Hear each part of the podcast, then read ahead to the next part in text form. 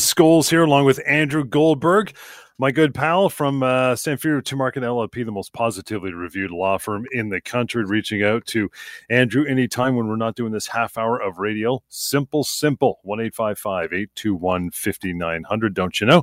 And on top of that, you can email help at employmentlawyer.ca and a website we always direct you to, which you can use actually try it out even before the phone call, pocketemploymentlawyer.ca lots of information up there, whether you've been constructively dismissed or you're thinking about the, uh, the wrong amount of severance, or maybe it's workplace harassment. Maybe uh, you're not sure if you're a contractor or not after listening to us here on the show.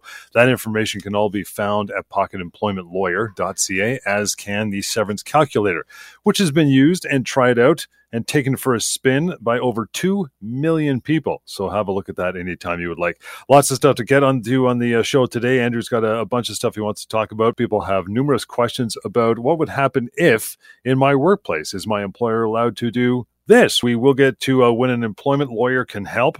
There's numerous ways that can happen. We'll get to those talking points here in a minute. But the case of the day, Andrew, brother, what's uh, what's going on tonight, man? Hey, John. Well, I wanted to discuss uh, something that actually came across my desk today, earlier today. And, you know, as most of our listeners know, and, and perhaps there's some new listeners that, that don't, oftentimes when we discuss severance entitlements on the show, you know, we discuss things that factor into your severance, such as your age, your position, and very importantly, your length of service. The longer mm-hmm. you serve for an employer, the typically higher your severance entitlements are going to be. Sure. But what happens when you're kind of poached to leave a, a, a company you're already at and then fired by the new employer? So, for instance, I, you know, I had an employee speak to me today, and she was let go after two years of employment, but she was groomed and heavily pursued by her employer while she was working somewhere else, and she had worked at that other employer for a period of ten years. Mm-hmm. So although she had only worked for this employer for two years and was fired after two years of service, the question becomes because the employer pursued her and tried right. to kind of recruit her, can we count the years of service she had with the previous employer? And the answer in her case, uh, you know, was overwhelmingly going to be yes, um, specifically because you know they really went out of her way to kind of approach her and, and really push her for this new opportunity. She actually declined the opportunity two or three times. Each time they kind of offered her even a pay raise if she agreed to the job. They agreed that there'd be no probation. They agreed as well, you know, as most of our listeners know, when you start a new job, oftentimes an employer says, you know, you have to be here for three months before your benefits start. But in her case, they just started them right away.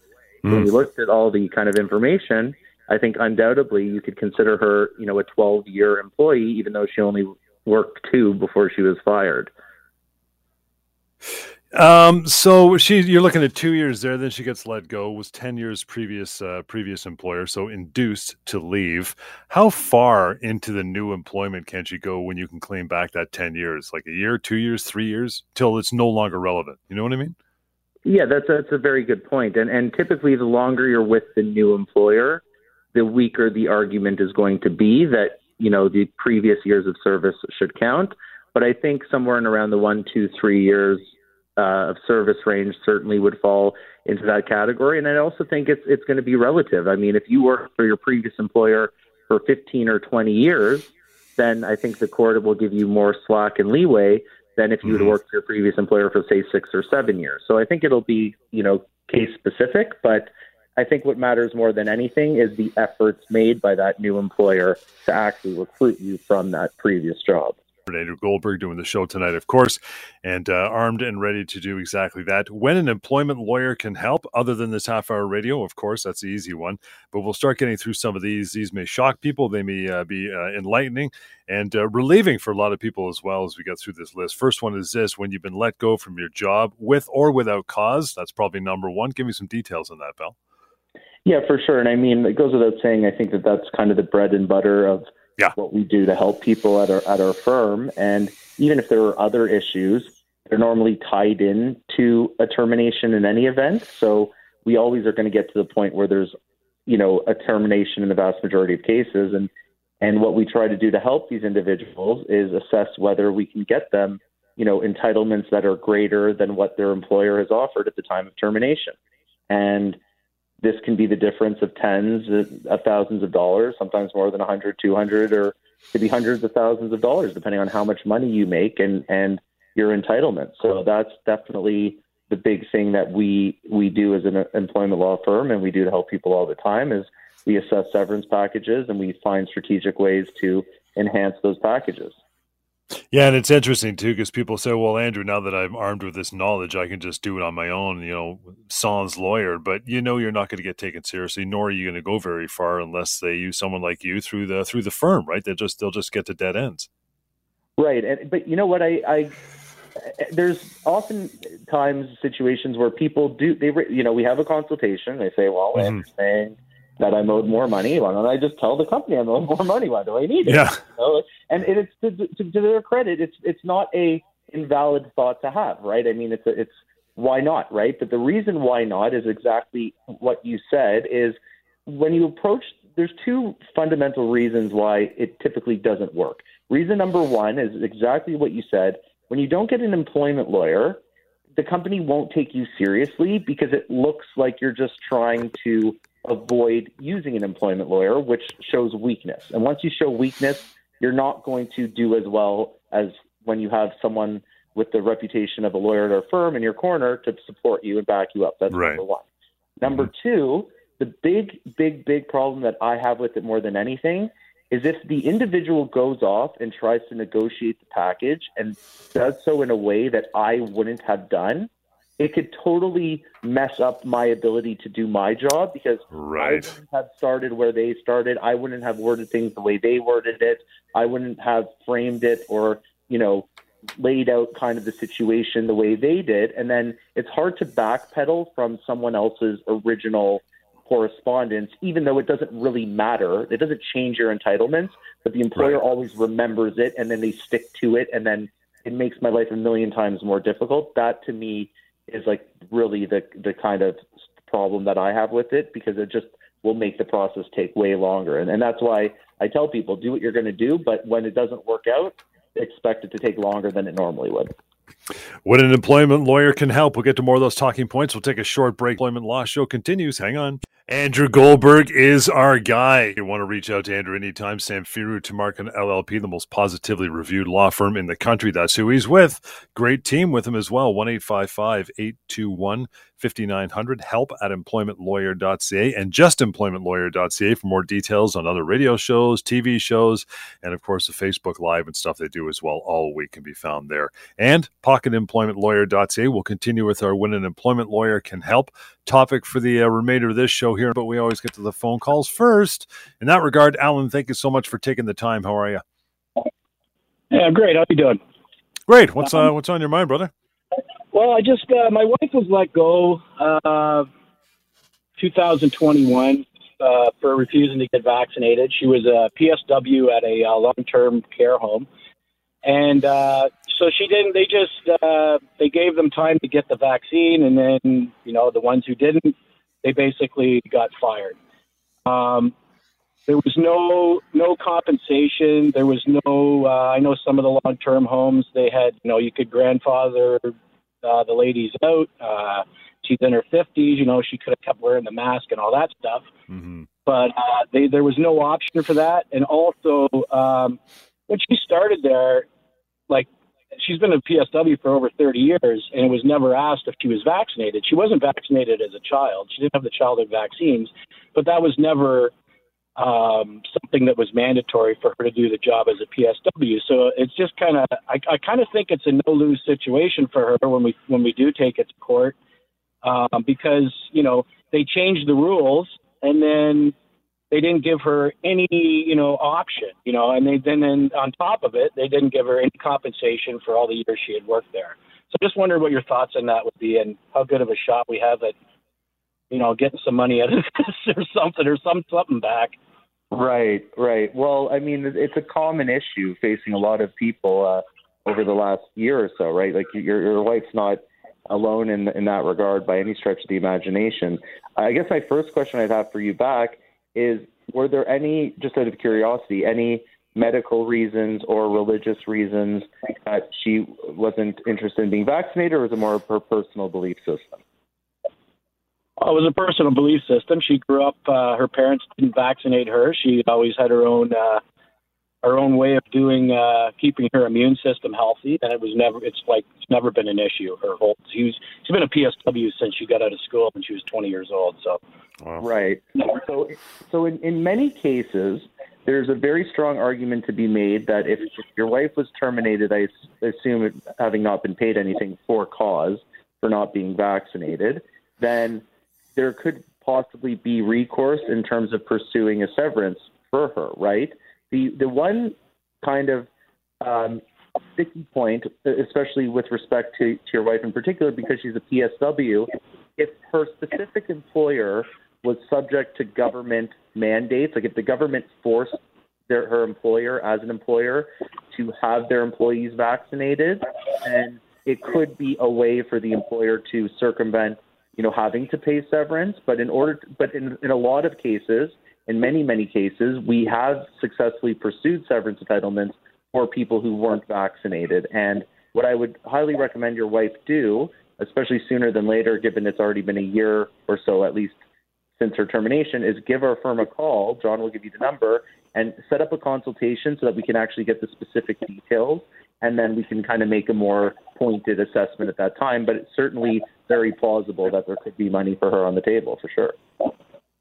Yeah, that's what I thought too, and I, and I appreciate it. Uh, there, there's uh, a few other a few other ladies too that are in her group that are definitely you know they want to do this together kind of thing i just think i just thought my wife's was a little different because she wasn't vaccinated as a child you know and and so she never this was never a rule for her and they changed the rules and i totally get what you're saying the one thing you said about the cause and everything so ford did bring in this a mandate but there were a lot of homes that like i said grandfathered the psws out or you know, found another job for them to do or something like that. You know what I mean? Like, I don't, maybe you can help me out. I don't think Ford mandated that, that all PSWs be vaccinated. Did he? Are you, are you, it, like, it's not that there's necessarily a mandate for all PSWs, but there could there were specific mandates for certain employers that. Mm-hmm. employ PSWs. So it, it's going to be fact specific. But as you said, there could be exemptions as part of particular mandates that were rolled out, number one. And number two, maybe it was possible that they put her on at least a layoff for the time being or another option that wasn't for cause. So there's a lot of things we can look at. And that's kind right. of precisely the reason I'd, I'd recommend that she give us a call so we can kind of get like ultimately there's unfortunately not enough time during this call on the air now to get all that info. But i think the the moral of the story is there's definitely a prospect of success there. And at minimum i, I would highly suggest booking a consultation so you can get to the bottom of it. Definitely will. Thank you very much. And sorry i don't want to take up all your time but it's just there are other uh, especially in our area there were other nursing homes that did allow unvaccinated people to work because you know they they kept up the masking, they did the whole you know face shield and all that, right? So that's why you know I kind of don't think it was actually mandated by the government. But I'll let you go. We're not going to go back and forth. I appreciate it, and I'll definitely give you guys a call. Alan, appreciate it, pal. Thank you so much for your uh, your time tonight. Uh, you want to give us a call? In fact, reach out to Andrew and his team. You can do, uh, sure do so. One eight five five eight two one 5900. Again, 1 821 5900. And there's also help at employmentlawyer.ca. And I'll mention this as well. I haven't plugged this in a while just because everyone's kind of moved on a bit, but it's still valuable information. In fact, Alan might have a look. And uh, courtesy of, of the firm, Andrew, as you know, covidrights.ca, covidrights.ca. That's a website worth looking at as well. Again, always giving you information about uh, COVID and the like. Still lots of time for your phone calls, though. Uh, 416 870 6400 is the way you do that. But we will get back to this. What an employment lawyer can help. When can they? All the time, especially when you're dealing with workplace harassment. Another big one, right? Yeah, workplace harassment to me is kind of one of the prime instances where it's beneficial to get an employment lawyer because people, you know, who are in a situation where they're being harassed at work are often, and rightfully so, you know, intimidated or fearful of you know, complaining about the harassment or addressing the harassment. Um, but in order for us to help you, that's going to be a very hurtful approach. If if you keep it bottled in and don't, you know, advise the employer that certain things are taking place and they otherwise don't know or shouldn't know or you know reasonably can say that they ought to have not known, then you're you're limiting the prospects of ha- having an employment lawyer like us help you with that situation. So when someone's being harassed at work and they come to me early on in, in you know when that's going on in the workplace, I'm able to help them, you know, it walks them through what they should be saying to their employer when, how to handle the situations when it comes up, make sure things are documented, and how exactly to go about that so that, you know, we can get to the situation where if, if that person needs to leave the workplace because they can't possibly deal with it anymore, they have a viable claim against the employer. Whereas if they, you know, didn't contact an employment lawyer, they might just do totally the wrong things, which is oftentimes nothing at all,